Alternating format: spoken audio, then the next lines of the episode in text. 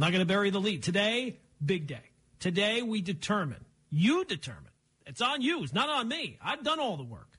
You determine who will be battling it out in tomorrow's final of the Regal Tumble. We've been doing it now for almost two months, and tomorrow it is the final day. And today, we're going out in style. Two poll questions. Pod one, pod two, new wrinkles at the last minute. All I can tell you is this. If you want to accurately determine supremacy in uh, television dominance, today you have to vote. Anything can happen, and we'll get into it as we uh, move along here on this Tuesday morning. Today is Tuesday, so you know what that means. It means poop rankings. Yes, everybody else has their power rankings. We do things a little differently here on this show. And we will measure who's the worst. The, the worst that there is in the NFL. And I'm just sitting here wondering, gee, who could it be? Who could be number one? Tough to say. It's tough to say. Uh, but look, we have lots of questions to answer over these next 60 minutes. We take you up to Keyshawn, J. Will, and Zubin.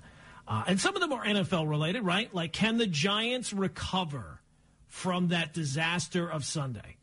And kind of going back and, and rewatching that game, that, that's the only term you really can use to describe Sunday disaster. And now getting ready for the Browns coming up on Sunday night, right? Like we have to figure out a way for the Giants to get two wins, right? If we're gonna if they're gonna get into the playoffs, they're almost certainly gonna have to win two games. When you look at their schedule, you look at Washington's schedule, I think both teams have at least one winnable game on that schedule. Washington might have two winnable games on that schedule, right? They have the Panthers and they have the Eagles, but are the Eagles now going to be different now with the quarterback switch kind of up in the air? So can the Giants recover from the disaster of Sunday? I guess the only jet question is uh, can they be any more embarrassing? Was that rock bottom on Sunday? be hard not to be rock bottom, right? You lose 40 to 3 in a game you were not even remotely competitive. And I love that tweet that they sent out when they had the early 3 nothing lead. We got a 3 nothing lead. How did it go from there? Uh, so we'll get, maybe get into some Jet stuff because there's it's amazing how they can always figure out a way to come up with some content for the show. God bless the Jets. But what a Monday night game last night. Now, chances are, if you're awake right now, you probably didn't see it, but you probably heard about it, Brian, right? The Ravens beat the Browns 47 to 42, people calling it the game of the year. I'm guessing those people are not Browns fans because if you have, I mean, we have had some pretty sickening losses, right? The, the Giants on Sunday, the Jets every single solitary week. But if you are a Browns fan, right? Like the longest streak in the NFL right now, current, of playoff drought is Cleveland Browns. 17 years in a row. 17 years in a row. Even as bad as the Jets are, this is only going to be year 10. Imagine living through another seven years of this. So the Browns are, are likely going to make the playoffs. But last night, they had this incredible fourth quarter. And maybe I would feel differently about it if, you know, I, I, I watched until halftime and then I get up and I watch it on Game Pass to kind of catch up on what the game, how the game went about. And maybe I would feel differently if I didn't know what the result was at the end of the game. But the Browns rally from down 35 to 20 in the fourth quarter, right? They get a they get a touchdown, they get a, a miraculous two-point conversion that dinks off the receiver's hand, goes to another receiver, so they're down 7. Lamar Jackson is out. The Browns get a quick uh, uh, three and out. They get the ball back big play, you know, 10 play drive, Mayfield diving into the end zone. You're all tied up. Lamar Jackson is sidelined with uh, what the, they're calling, quote unquote, I'm doing the air quotes, cramps, which a lot of people are wondering just what cramps actually meant. But uh, Trace McSorley comes into the game. That's apparently the uh, the backup there. So they get the ball back, uh, you know, with RG3 being sidelined. So they get the ball back with Trace McSorley and after the first drive with Trace McSorley, they did absolutely nothing. And Trace McSorley looked like he also he might have had what people were suggesting was wrong with uh, Lamar Jackson because he looked uh, about as scared as you could look. But then he comes in in the second drive. First couple of plays, it's like it's almost like why don't you just punt on first down if you could? But then he completes a big third down pass to keep the drive alive, and then they get a couple of runs for another for a couple of first downs.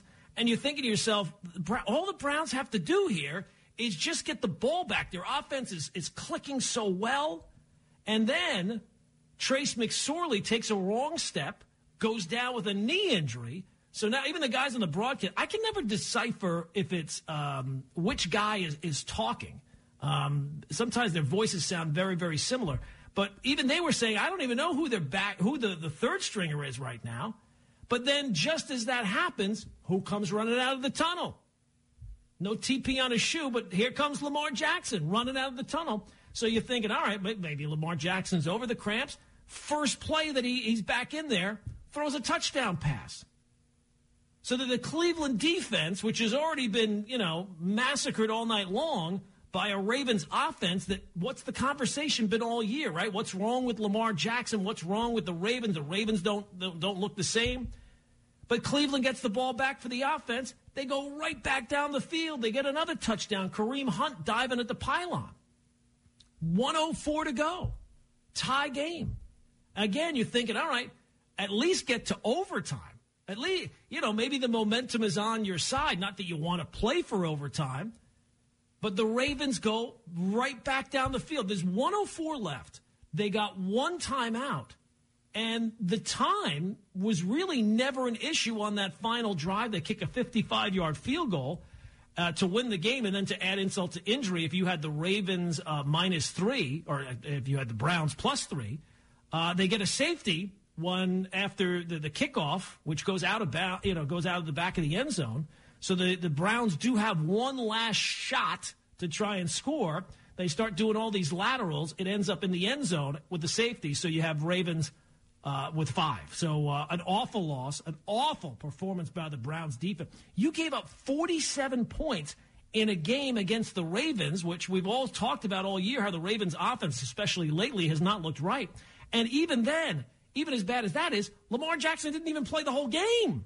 I mean, he, he missed a couple of series. And then if you had happened to bet the game, thank God I did. Oh my God. If I had woken up this morning and found out that I lost that bet. Oh, after the weekend I had, oh, yikes, that would have been a disaster. But bad news for the Browns yesterday. You'd have to say, right, bad news for the Giants, too. Because any hope of a young Browns team coming off an emotional win on a Monday night and then turning around for another, uh, you know, prime time performance where maybe if they had won that game last night, you think, all right, maybe they you know, maybe they, not that they let up, but maybe, you know, the, the moment gets a little big for them and they, they, you know, come back down to earth. That's out of the equation. So, uh, not great for the news for, for the New York Giants either, who have not gotten a whole lot of good news here lately. Just when it seemed like things were turning around, right? And the Giants, well, I guess we'll have to hope that Daniel Jones's hamstring recovers quite as quickly as Lamar Jackson did last night.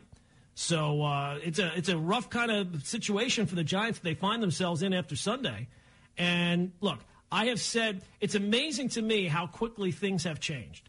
Because at this point last week, and uh, as I said yesterday, I'm guilty. I thought that they were going to go in and, and, beat the Cardinals. I did not look at the Cardinals as some uh, as some juggernaut, mainly because they're not. They were a struggling team with an injured quarterback who had become kind of one dimensional and they went out there on Sunday, the Cardinals, and just dominated the Giants throughout that game. I mean, the Giants look that, that was their worst performance since Week Three of the season, coming off their best win in uh, four years. The Giants. So, uh, I, look, I, it's amazing though how quickly things have changed because at this point last week, you were hearing some just ridiculous things about how oh nobody's going to want to face the Giants come the playoffs, right? Or all of a sudden using some sort of revisionist history to try to uh, paint Dave Gettleman's time as the Giants GM as far more positive than it is. You know, sometimes that happens. Sometimes the narrative is wrong, and it takes time for, you know, moves and signings, acquisitions to kind of play themselves out.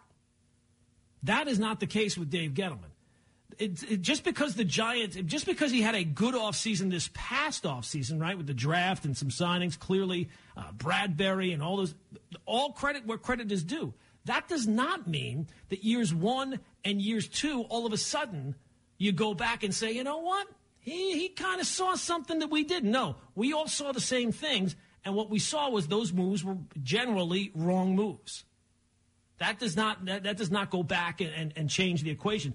But it's funny because I'll still say if I'm a Giant fan, looking at the landscape of what you're looking at now with three games to go, I would still say, as I've said, the Giants should want to, Giant fans should want to make the playoffs, right? This conversation of would you rather have the better draft pick or would you rather make the playoffs? I would rather make the playoffs. But it's amazing how all it took was that one loss, that one performance on Sunday to make people realize that, you know, making the playoffs, while good, while overall what you should want, it can mask some of the actual issues surrounding the team. And what you'd have to say is, you know, masking the issues surrounding the team. A, the quarterback is not good. Now, he might be good. I know a lot of people will t- try to tell you, oh, no, he's going to be good. Maybe. You might be right. We don't know. That's kind of an unknowable question. Or you might think, you know what? He's going to get better. He might. He's not good right now. And it's almost two full years in, and he's not good. And it is kind of amazing how much time we have focused on the Giants just simply and made it out like it, trying to twist and contort our, our minds into thinking that they are a good team. Now, they might be a playoff team. They might be far better than we thought they were going to be at 0 and 5 or 1 and 7, but they're not a good team. And the only reason why we have spent this much time on them is really nothing to do with them. It's because it is a fluky year in the NFC East where every single team stinks. And it's just a question of which team stinks the least. 1 800 919 ESPN, 1 800 919 3776. So coming up, uh, we have to get into DJ LeMay. Oh my God. Is it going to turn out that the Yankees don't re sign DJ LeMahieu? You thought my FanDuel account was a bloodbath. Oh my God. I, I'm, I'm going to go nuts because the Yankees got to start realizing hey, you know what? We're the Yankees. So we'll get into uh, what the reports were yesterday about whether or not uh, he's now going to start uh, looking at other offers, looking at other teams, what this could mean for the Yankees, and why it uh, for whatever gap there is, if it's 20 million, 25 million, while that is the uh, the easiest gap to fix because every other option is worse. A call or two in here, and uh, we'll go out to Steve in Cedar Grove. Steve, what's going on, man? Steve. Hey, how's it going? Good morning, Gordon. I'm good, man. What's up? Uh, I just wanted to say, although I believe the station did need a local flavor in the morning, it should not have been at the expense of this show. That's as much as I'll say about that. Uh, I started commuting at this time about three plus years ago, and I've been on board ever since. I wanted to thank you and your producers and Debbie um, for just having a great show. You didn't deserve this. And uh, thanks for the laughs, your great sense of humor, your insight. Ashamed to see you go. I hope to see you back on Saturdays eventually, and good luck with the nighttime venture. I know you're not leaving the station. Yes. Well, thank you, Steve. I appreciate that, and everybody does deserve credit, and uh, mostly me. That's the the main thing. I think this should be the takeaway from your phone call is how great I am. Yes, absolutely. All right, thank you, Steve. well, thank you for the laughs. Um, I'm starting to get a little worried about DJ. I hope Yeah. he does come back. I'm watching a guy play ball. Um, I don't know what the Yankees are doing, um, but uh, hopefully they do get that done. And I'd like to wish Sam Darnold well also. He's been put in a terrible situation that if things don't change, it's going to be the same story for Trevor Lawrence. So I wish Sam well. You know, some of it is his fault, but not all. Most of it has been a bad situation. And uh, I wish him and you guys well. Thanks so much. Have a great All right. Steve. Thanks for the call, man. 1 800 919 ESPN is the phone number. Yeah, in terms of the LeMahieu stuff, you know, the reports yesterday that uh, the, the gap is $25 million. He's going to start to engage with other teams. Well, look, he's a free agent. He should be engaging with other teams. You know, it's about him finding uh, the best situation, whatever, you know, the most important things to him are. If, it, if it's money, if it's you know uh, a chance to win, whatever it is, it, it's up to him to find out what that is. Uh, I would think that the difference here in the negotiation is the difference between four years and five years, and the fact that it's already, you know, the the Yankees' position is at four years. Uh, tells you that LeMahieu must obviously be in very high demand because I think they went into it not wanting to really go beyond three years and now it's already you know their their bar, their you know their bottom line spot is four years, and at least the possibility that he might get to five. Here's the I mean, look, the Yankees need to start acting like the Yankees. There's no reason to allow him to get away for all the reasons that I've already laid out, right? He's their best player.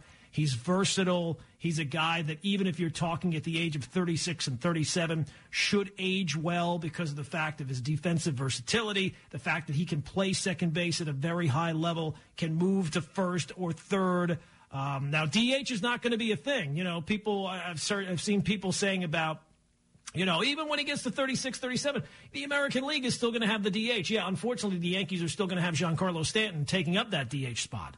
So, but in terms of DJ LeMahieu, he performs regular season, postseason, and you know people will say about him being the batting champ in reference to him leading uh, the American League. I think he led all of baseball. Did he lead all of baseball? Oh, anyway, he led all of the American League in terms of batting average. That I mean, that determine you know that uh, definition. Batting champ really should be used now to determine, you know, uh, be determined by OPS. Who, you know, when you say batting champ, it's like you're the king of, uh, you know, mastery at the plate. And, and, and batting average is not really a sign of, of someone being the master at the plate, the best hitter in whatever league. It should be OPS, and he is he is he led uh, the American League in OPS last year. So I mean, for all those reasons, absolutely, of course, the Yankees should bring him back and, and do whatever they have to do. But here's the other thing: the Yankees are in win now mode, and there's no plan B that will cost as little as DJ LeMahieu. Now, that's even close to the same level of player. So, like, you know, if you if it turns out, you know, today, DJ LeMahieu signs with the uh, Toronto Blue Jays. Okay, fine. He's off the table. He's out. He's, you know, we're all ticked off and everything else. And, and I would really say if if the Yankees allowed DJ LeMahieu to get away. That would be the most unpopular decision move of the entire Brian Cashman tenure. I don't even know if that it would really even be close. But let's say that that happens. He gets away, the Yankees don't sign. Okay, what's plan B? Well, I would guess that they'd probably reinvestigate or, or continue to investigate the possibility of Francisco Lindor. Francisco Lindor is going to cost you way more He's going to cost you players because you're going to have to trade for him. And then if you're trading for him, you're going to have to re-sign him. And at, at the at the least, he's going to cost you two hundred million dollars. So I, I, don't see where this the, there's this other plan. So I get that maybe you know the Yankees are going to have to tweak things here or tweak things there if they sign DJ LeMahieu to a five year deal. But the the chances of it uh, going wrong in five years, yeah, there is a chance. But you know what? If you don't re-sign this guy who is your best player, who plays every day, or at least as much as you allow him to play every day, the chances of this group never winning a, a championship increases. It increases. I don't know how much it increases, but it certainly increases because you can't you can't improve on that guy without spending way more in terms of talent and in terms of money. 1 800 919 ESPN, 1 800 919 3776. All right, look, we've delayed it long enough. It's what you love, it's what you know, it's what we're all looking forward to. It is the Regal Tumble. It is time to determine who goes forward and who goes home. And yesterday we found out that the first show, or last, or I should say, the last show in the preliminary rounds to be eliminated, you uncultured swines how you allowed Mad Men to do that poorly. I don't even know what you're. I don't even know what you're doing. I, I, I can't uh, look. I love the audience, especially when you compliment me. That's the thing that I love the most. But how you could allow Mad Men, one of the all-time classic shows, to finish at 6.7 percent of the voting, I don't know how you sleep at night. And because you're working these hours, you probably don't sleep at night. You probably sleep during the day. But still, the point remains. How dare you? How dare you people? Now, I'm not saying that Mad Men deserve to win over the other three shows, The Simpsons, The Office, Breaking Bad. I would say if it were up to me, Breaking Bad to me is obviously, we all know. But I would say Mad Men probably be number two in that. And you guys uh, voted it at 6.7. That's This Is Us bad, which that, that's, I think, the only show that I know off the top of my head finished worse than that was The Real Housewives. And rightfully so. They're, they're terrible. But the fact that Mad Men was even close to The Real Housewives it's unconscionable. I don't know how you people uh, how you look yourselves in the mirror. Uh, but okay, so Mad Men is gone, and the uh, preliminary rounds are now out. So we now get to the shows that are going to make up our semifinals, and that would key the dramatic music. There we go. Ty Butler doing a fantastic job filling in tonight. So, greatest TV show of all time, Regal Tumble. We will have two poll questions today. We have six shows. Any of the six could come away with the title. And here's how it's going to break down today. Because you can't have six shows into one poll question. We'll have two poll questions and the top four percentages. So that does not mean the two top finishers in each poll question. If you know another show gets a higher percentage in the uh, in, in the vote, they will move on, and that will make up our final four tomorrow. So the first pod, of course, we know from way back when that is uh, made up of The Sopranos. It is made up of Seinfeld. And it is made up of the uh, upstart underdog, you'd have to say in this mix, Chappelle Show. Chappelle Show. And people were saying, how the Chappelle Show, it only has three seasons. It doesn't matter how many seasons it has. If a book, if a great book is not part of a, of a, of a trilogy or a part of a series, right? Is it still a great book? It could have one series, well, one season, right? The Honeymooners had one season. It was a great show. Now, it didn't make it, but still very, very good.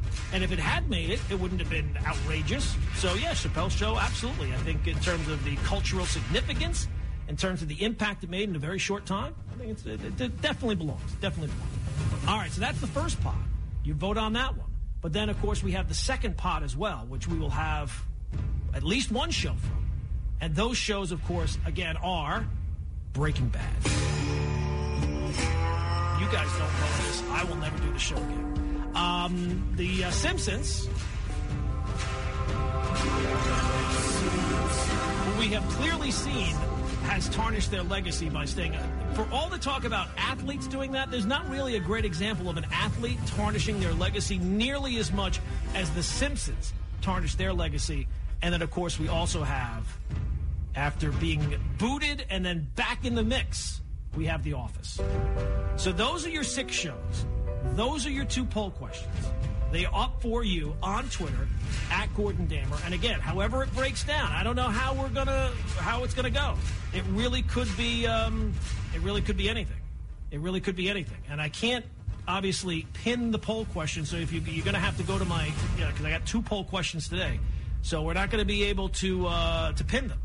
But it's up to you. So look, I will just say if you don't vote and the Sopran- say the Sopranos finishes fifth somehow against all odds, it finishes fifth and it doesn't make the fun. Well, look, whose fault is that? It's not my fault.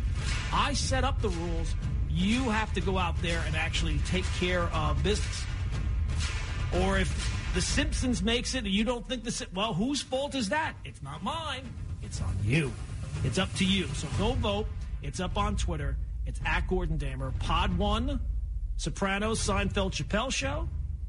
Pod 2, Breaking Bad, The Simpsons, and The Office. And I will just say this vote your conscience, but just know if it turns out that Breaking Bad does not make it, I will hold people accountable. I, I will be like Liam Neeson in Taken. I have a particular set of skills.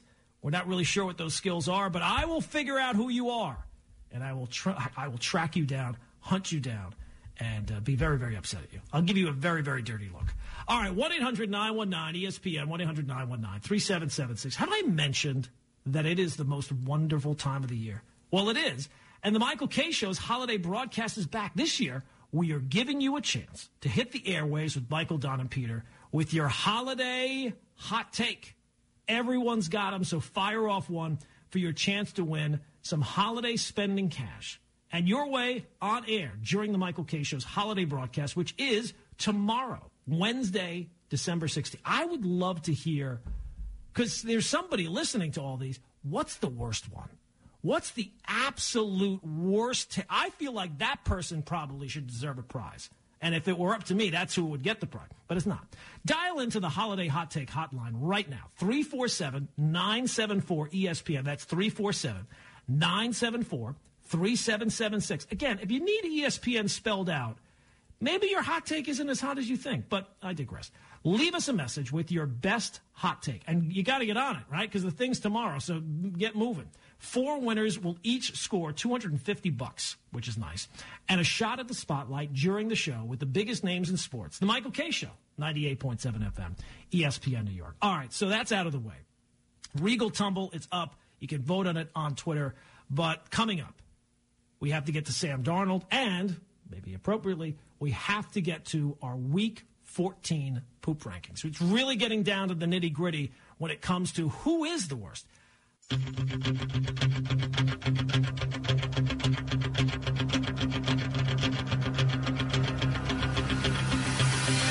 I always operated under the premise myself that you're allowed to laugh in football, that laughing is not a no-no, that funny things do happen, funny situations do occur, and that every once in a while a lighthearted approach, coaching or teaching young men how to play football, can involve a smile or a laugh or outright laughter because funny things do happen.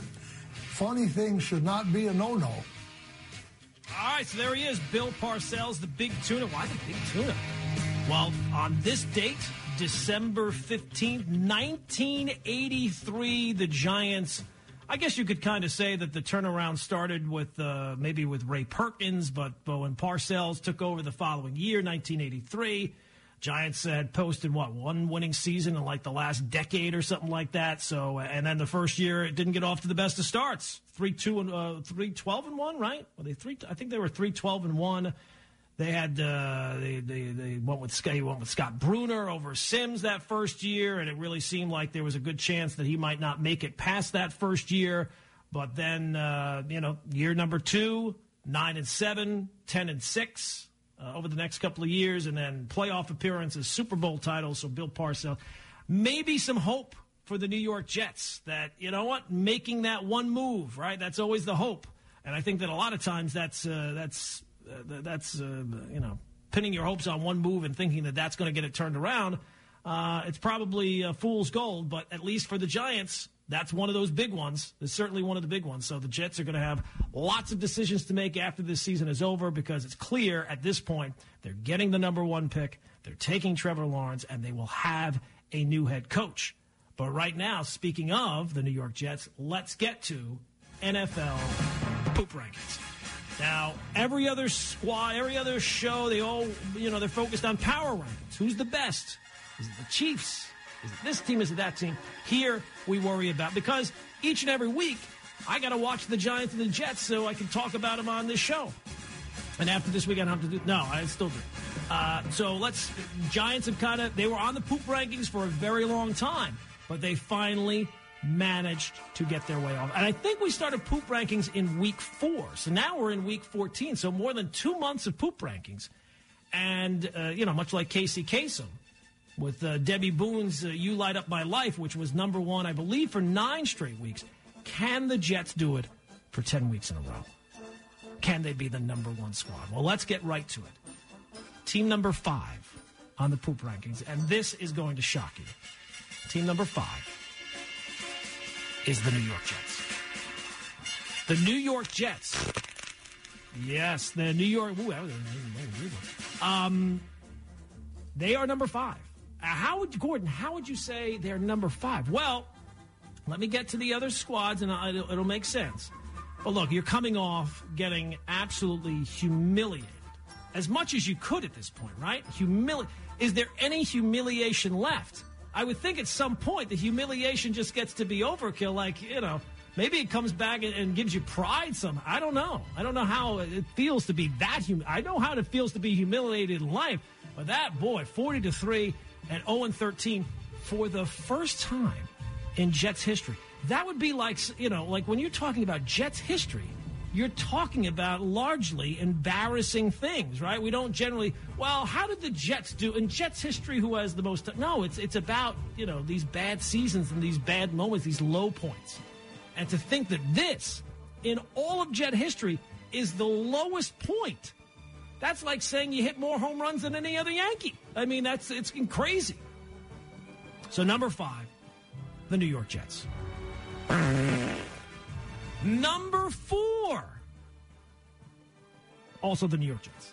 Yeah, I mean, when you lose 40 to 3, you have to take up more than just one spot in the poop rankings. And uh, again, 0 13, even Rich Kotite did not go 0 13. So that just shows you how bad of a situation it is with the Jets this year and, and you know, moving forward after this year. It's going to be a, a clean sweep or maybe a, a, a hard flush. You know, sometimes you get a decent flush, and then other times you get a really good flush they're going to have to have a really good flush to get it all down after this year. But at least once you get past this year, and, and look, you've almost done it. You got three more weeks. You get points this year for Jet fans. They thought, how am I going to do this for another eight weeks, another five weeks? You're down to three weeks. You're almost through it. You've almost made it through the labyrinth that is the 2020 football season. But number four, the New York Jets.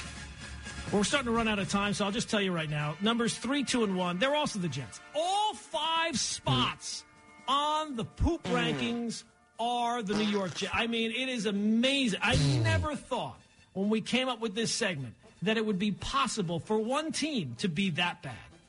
And yet, you'd have to say, you know, I heard what was it? One of the shows I was looking at the rundowns. Uh, they were talking about are the Jets? Is this the worst Jets team in history? I don't even think it's close. The Jet team that won one game, we all knew back then that that team had some talent. That team had talent. They should not have. That was a case of bad coaching. This is also a case of bad coaching. It's a case of bad everything. Hi, Gordon. Everything is bad on the Jets this year. But in terms of, uh, you know, ta- I don't know that they have that much talent. They are that bad. Coaching, quarterback play, everything. It is abysmal. So, yeah, to have all five spots, even in a night after uh, Lamar Jackson tried to start his own poop rankings, apparently, according to the reports on Twitter.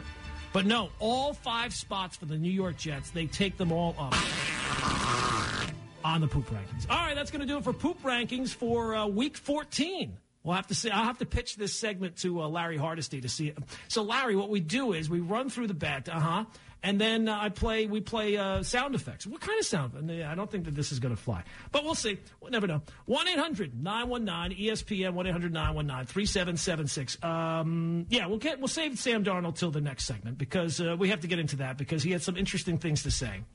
And here's the main thing I think you have to take away is that Sam Darnold yesterday was lying. I have to assume he's lying. So we'll get into what he had to say and why I think he is lying uh, coming up. It is the Gordon Damer Show. It is 98.7 FM. ESPN New York. I did want to touch on Sam Darnold because yesterday, uh, you know, the comments about him wanting to be a Jet for life. He doesn't want to go anywhere, all these type of things. I have to assume that either A, he is lying, or B, that Sam's an institutional man now. Like, uh, remember in Shawshank where they, they send you here for life and that's exactly what they take. The part that counts anyway. Yeah, there, I mean, there's no reasonable explanation. And then look, it's the right thing to say, right? He can't say, God, I can't wait to get out of here. But you have to know that there's no chance that he will, especially if things stay the way they are. Now, I do think that there's going to be a, a coaching change. But it's not like they're going to be able to go out in one off season, even with all the draft picks, even with all the money, and improve this situation enough that would make you feel comfortable with Sam Darnold. And I would say this Sam has been so bad. Now, look, it's not going to happen, but let's say they won a game and they pick second in the draft. They probably should take a quarterback second, too. In the games that he's played this year, he's completed 58% of his passes. He has five touchdowns and nine interceptions. It's been more than a year since he's thrown for 300 yards. And think about that. Every single week, the Jets are trailing, and he still hasn't thrown for 300 yards in a game. He hasn't thrown for more than 230 yards in any game this year. And it's the fifth time, fifth straight game that he's thrown for less than 200. And again, they're losing every single week. You would figure, right? You're losing in a game. You get one of these games where you throw for a bunch of yards in garbage time. Their garbage time is garbage. So, yes, I think that it's a fresh start. And I know that um, Rex Ryan had some comments about that this proves that Mark Sanchez is uh, better than Sam Darnold. Well, look, I will say this.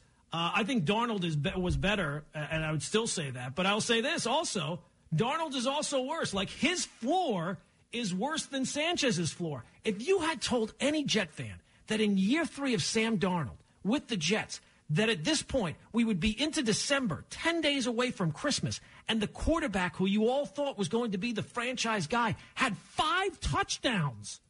Five for the season. You would all thought, oh, you, you just hate the Jets score. He has five. He has five more than I do, and I haven't played at all. Right, let's get a couple more calls in. 1 800 919 ESPN, 1 800 919 3776 is the phone number. Let's go out to uh, our buddy Omar is in Brooklyn. Omar. Hello, how are you? Oh, I, I thought you would be here yesterday after your Bills finally showed up and didn't, uh, you know, melt. They last uh, two games in a row, primetime TV, national TV, Mm-hmm. showing day by day, improving day by day, and telling you every day the non-sayers, the non-believers on Josh Allen, McDermott, defensive coordinator. He doesn't play, know how to play offense. This is not an offensive team. They cannot manage. At this particular time, after 14th week is over, Yes. the only team, only team in AFC that can compete at every every level with Kansas City Chiefs, I can put in my marks. Buffalo Bills, complete team. The only weaknesses they have, they could not uh, stop the run. They have covered it up.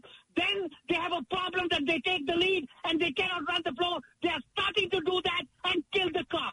There is no weakness. They can throw, they can run, they can defense. Their defense is becoming awesome day by day. They are going to crack into the quarterback. Quarterback cannot do anything. Their defensive backs are amazing. Buffalo Bills, Josh Allen are amazing. And I am trying to get a feeling, and I already have a feeling. This is going to be a Super Bowl year, my friend. How are those Knicks looking? Knicks are okay. You're my day. I like RJ Barrett. Get out of here. That's Omar Brooklyn. 1 800 919 ESPN. Even he couldn't get, even Mr. Enthusiasm for the Buffalo Bills, that did not translate in any way to the New York Knicks. Oh, look, there's a long season for the Knicks coming up, but uh, we all kind of knew that going in. Uh, Spike is in Jersey. Spike, what's going on, man? Boy, oh boy, that was talk about from high to low. I thought the volume went off on my phone. First of all, uh, wish you luck on the new hours. Uh, that starts after the first of the year. I think so, yeah. Okay. Well, I think I'd find out if I were you. or you'll Yeah, well, we'll find out at some point, I'm sure. I know. I'm just thanks for everything in the morning, and you'll give it back to everyone at night. You, you uh, wanted to tell you before you left how much I appreciate you, but I also wanted to tell you I thought your uh, Dolphins played great on Sunday. I really did. I mean, you got your quarterback now. I think you would. I think you're pretty convinced. Am I right? Yeah, I mean, look, I I thought it was a very gutty performance. The fact that they were down the way that, you know, after having the early lead, falling behind. And, you know, I- we all talk about, right, when it comes to quarterbacks, weapons. This guy needs weapons. They need to surround these guys with weapons and all these type of things. You take a look at how decimated, and I'm not going to spend a, you know, a long time on the on the Dolphins. No, I know. They have a lot of injuries, all- yeah. all the guys, I mean, their top two, three receivers are out now. Their tight end is out. They've lost their running. They've lost two top running backs. You know, their offensive line is not anything to, uh, you know, to, to rave about. And I'm still not convinced about the quarterback because the question about the quarterback is durability.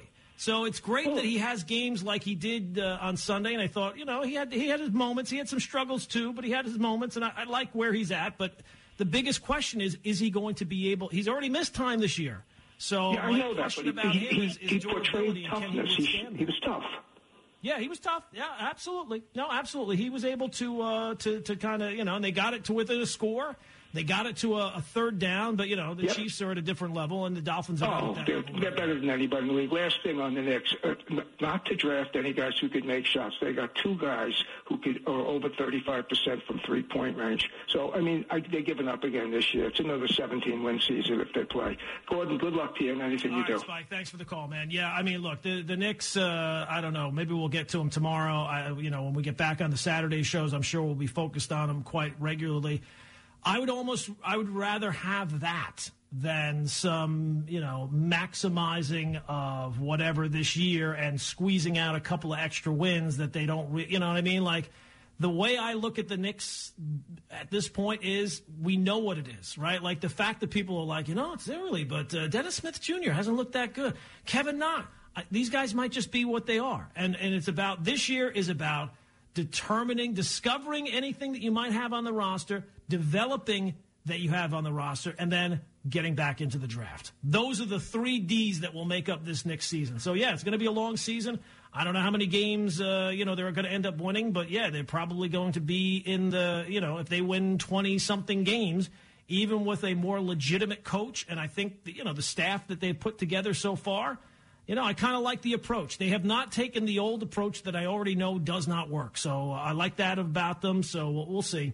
We'll have plenty of time to discuss the uh, the ills and, and, and getting back into the draft lot. Do we know the draft lottery date? Have we had a countdown for that yet? As soon as they come up with that uh, that date, that, then the countdown begins because that's where the Knicks are going to be back uh, once again. All right, that's going to do it for today. We're already out of time. Tomorrow is Wednesday. So tomorrow we will have, of course, headlines Florida man. But tomorrow is also when we will have the final of the Regal Tumble, the top four shows. And I can say right now, just kind of looking at the vote totals, there are going to be people that are upset. If things stand the way they are right now, people are going to be upset. So again, there are two different poll questions today. Six shows. This is the final six. We will get down to the final four tomorrow. So we're just going to be eliminating two shows. But again, it is going to be determined by percentage, no matter what poll question you're in. So it's possible pod one could be all three shows and just one from pod two, or vice versa, or two and two. Could go any of those type of directions. So you have to get out there. You have to vote. The six shows Breaking Bad, The Simpsons, The Office, Sopranos, Seinfeld, Chappelle Show. And I can tell you right now, looking at the vote totals, it could go any way. And if it could go any way, that's a sign people are going to be upset tomorrow.